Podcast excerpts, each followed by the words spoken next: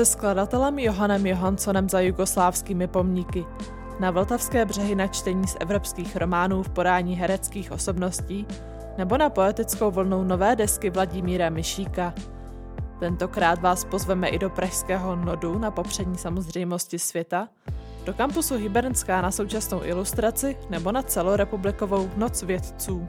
Kristýna Čtvrtlíková vás vítá u poslechu Kultýdne, podcastového přehledu kulturních událostí, které byste neměli minout.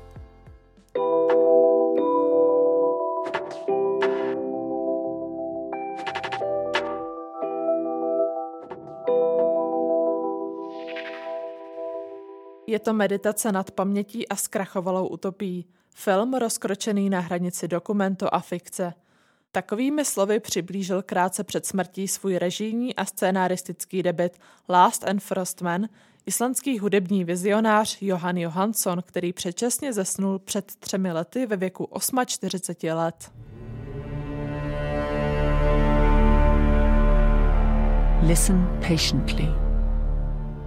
We who are the last men, earnestly desire to communicate with you.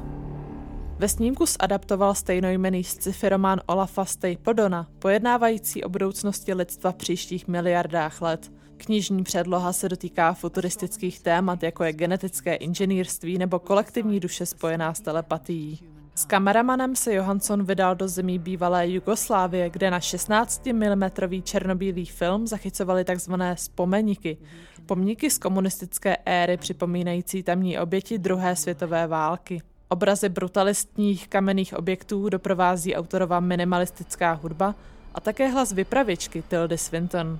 Do světa surreálních a fantasmagorických památníků z civilizací na pokraji vyhnutí pozve diváky v kinosálech od čtvrtka 23. září. Snímek ale můžete zhlédnout už teď, a to ve videotéce HBO Go.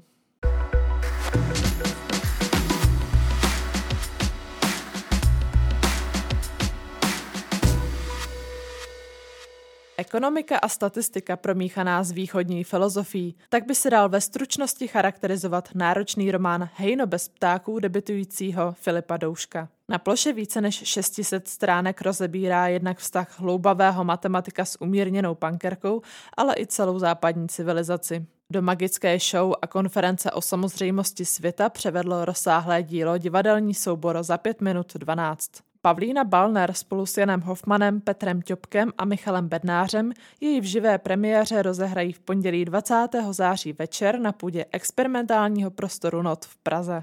Režie jevištní adaptace se ujala Tereza Volánková. Mě ta knížka strašně moc zaujala. Vlastně jako pro mě byla velmi důležitá v, v životě, takže jsem e, nějak jako přirozeně zatoužila to převést na divadlo, protože to mě je vlastně nejvlast, nebo to mě je takový nejvlastnější, nějak se vyjádřit jako divadelně.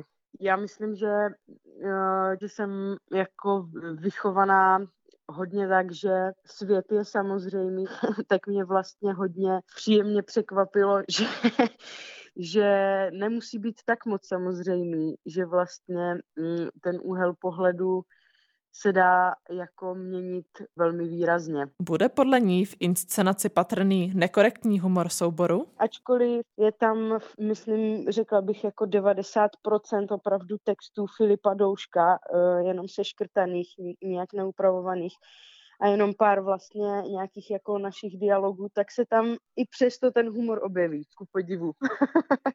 a, ne, a ne málo vlastně. Uzavírá Tereza Volánková.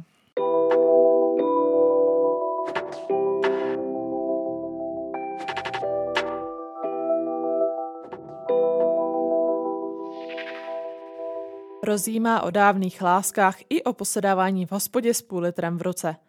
Vladimír Myšík přináší další solové album Noční obraz, nazvané podle zhudebněné básně Václava Hraběte. Je totiž celé protchnuté tuzemskou poezí, jak je konec konců muzikantovým dobrým zvykem.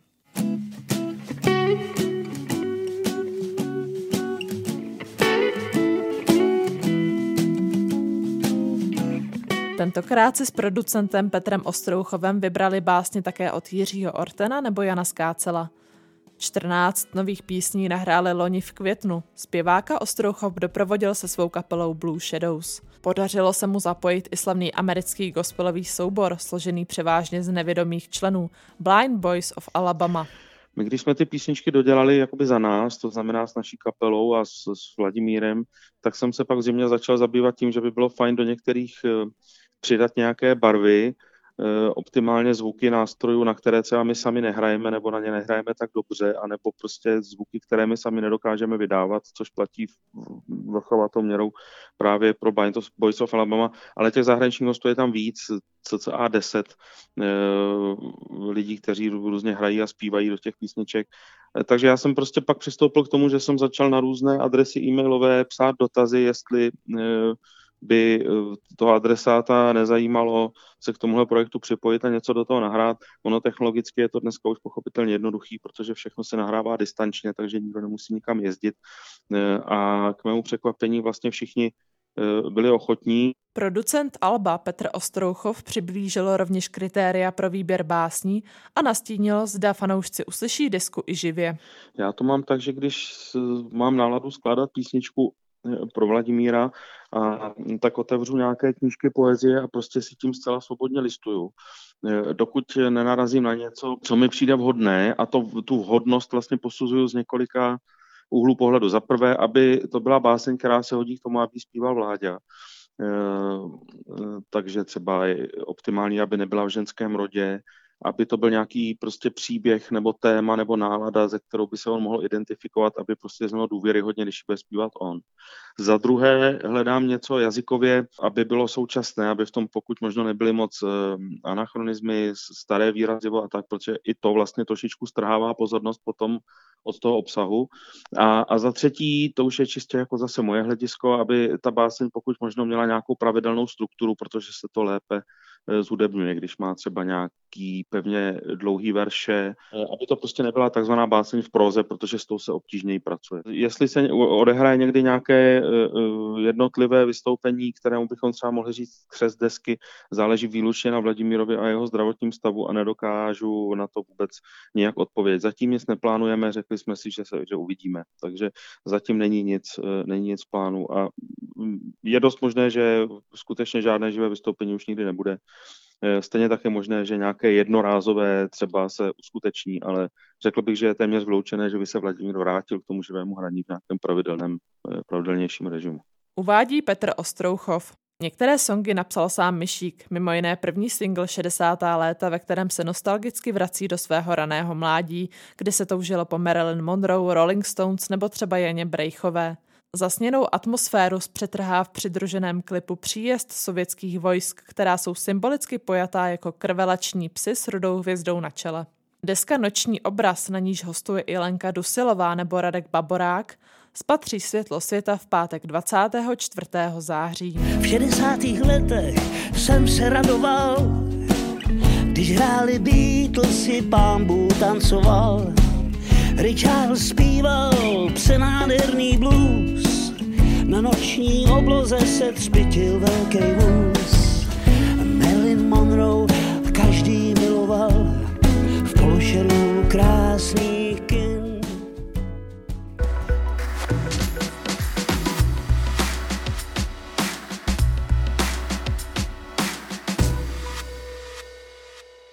Týden plný ilustrace, inspirace a zábavy a představení více než 50 autorů slibuje Mezinárodní festival Lustr, který se vrací do domovského kampusu Hybernská v Praze.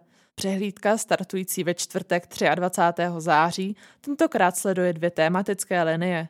Pandemie jako zmar je první částí výstavy, která se vztahuje k nedávným událostem a snaží se je interpretovat v ilustracích a také komiksu.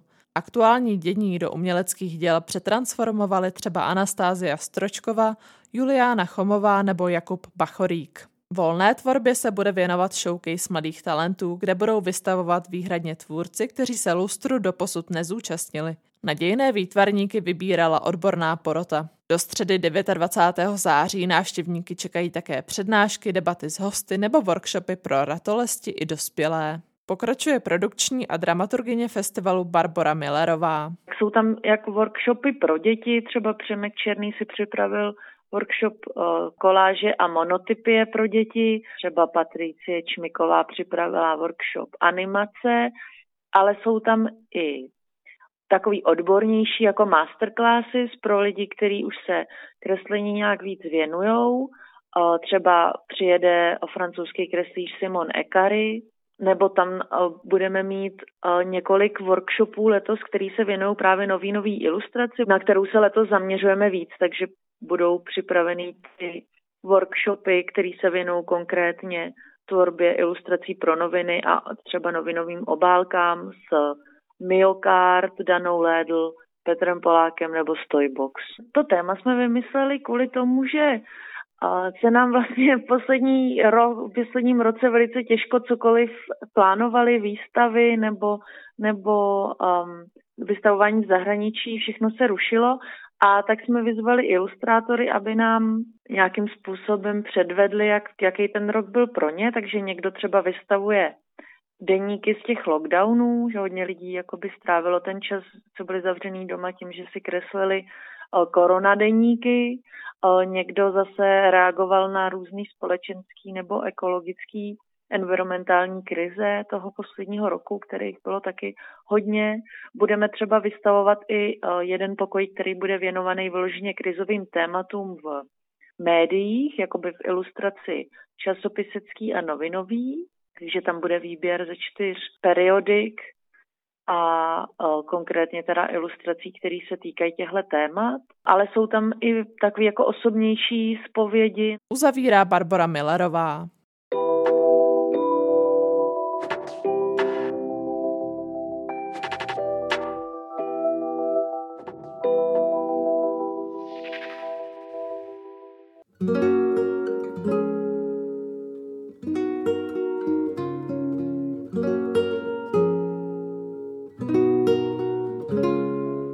Voda a život v městské přírodě. Takové je téma letošní Noci literatury, která současnou evropskou beletrií zaplaví čtvrti Braník a Podolí v Praze, ale i 75 dalších měst po celé republice. Koná se souběžně ve středu 22. září od 18 do 23 hodin. Program přinese 20 různých knih z 19 států starého kontinentu, onou dvacítkou se stane romská literatura – u Vltavy se bude číst symbolicky v mimořádně zpřístupněném českém jachtklubu, v Muzeu Pražského vodárenství nebo ve Veslařském klubu Blesk. Dvě desítky herců a hereček, mezi nimi třeba Lenka Vlasáková, Josef Trojan nebo Filip Kaňkovský, zamíří předčítat obecenstvu také do archivu bezpečnostních složek i do česko-indonéského zahradnictví Rypáček. Stejná ukázka z publikací se bude číst ve čtvrthodinových intervalech zhruba desetkrát po sobě.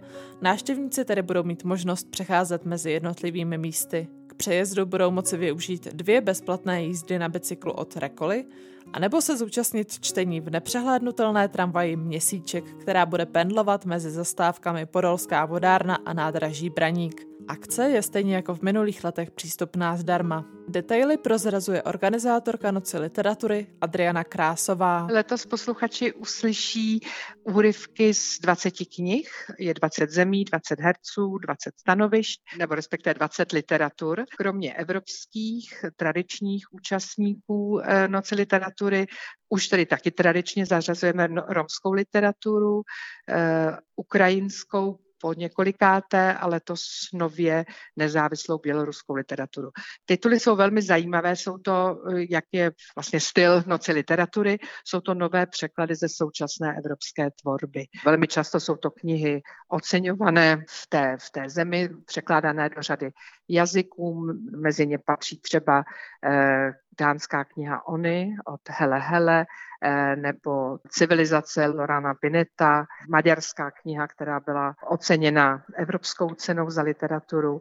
Co se týče dalších zajímavých titulů, eh, velmi populární eh, Normální lidi, irské autorky Sally Rooney, nebo teď oceněný, myslím, překladatelskou cenou titul Mlíkař od Ann Burns, překládala Ester Žantovská, tak to jsou asi tituly, které přilákají posluchače. A kam se dostane nejvíce diváků a kde naopak půjde o komorní záležitost? My se snažíme, aby se diváci cítili bezpečně a i když jsou to eh, větší prostory, tak pak zase by mohlo dojít k nějaké kumulaci diváků před těmi objekty, takže my eh, vlastně nejvyšší kapacita je 40 a komornější je například polské čtení v tělovýchovné jednotě Tatran na tom invazním plavidle, ale většinou se to pohybuje okolo 30-40. Samozřejmě, když dojde k nějakým omezením, tak to budeme respektovat a tu kapacitu snížíme, ale zatím eh, prostě počítáme s, s tímto rozsahem.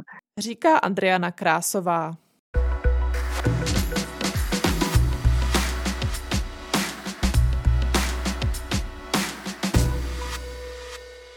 Věda nemusí být lajkům tolik vzdálená, jak se na první pohled zdá.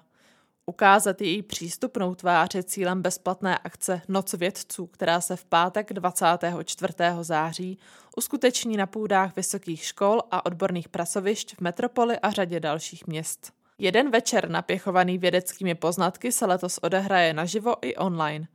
Leitmotivem je tentokrát čas ve smyslu nejen fyzikální veličiny, ale také vývoje technologií nebo třeba životní změny. Na základě ústředního tématu se nově zúčastní expozice času ve Štemberku na Olomoucku, kde návštěvníci poznají čas z rozličných perspektiv, od teorie velkého třesku po historii lidského měření času. Poprvé se zapojí také Pražská VŠE nebo Vysoká škola polytechnická v Jihlavě. Kompletní program najdou zájemci na webu nocvědců.cz. A to je z nového Cool týdne vše. Od mikrofonu se loučí Kristýna Čtvrtlíková, těším se příští pondělí.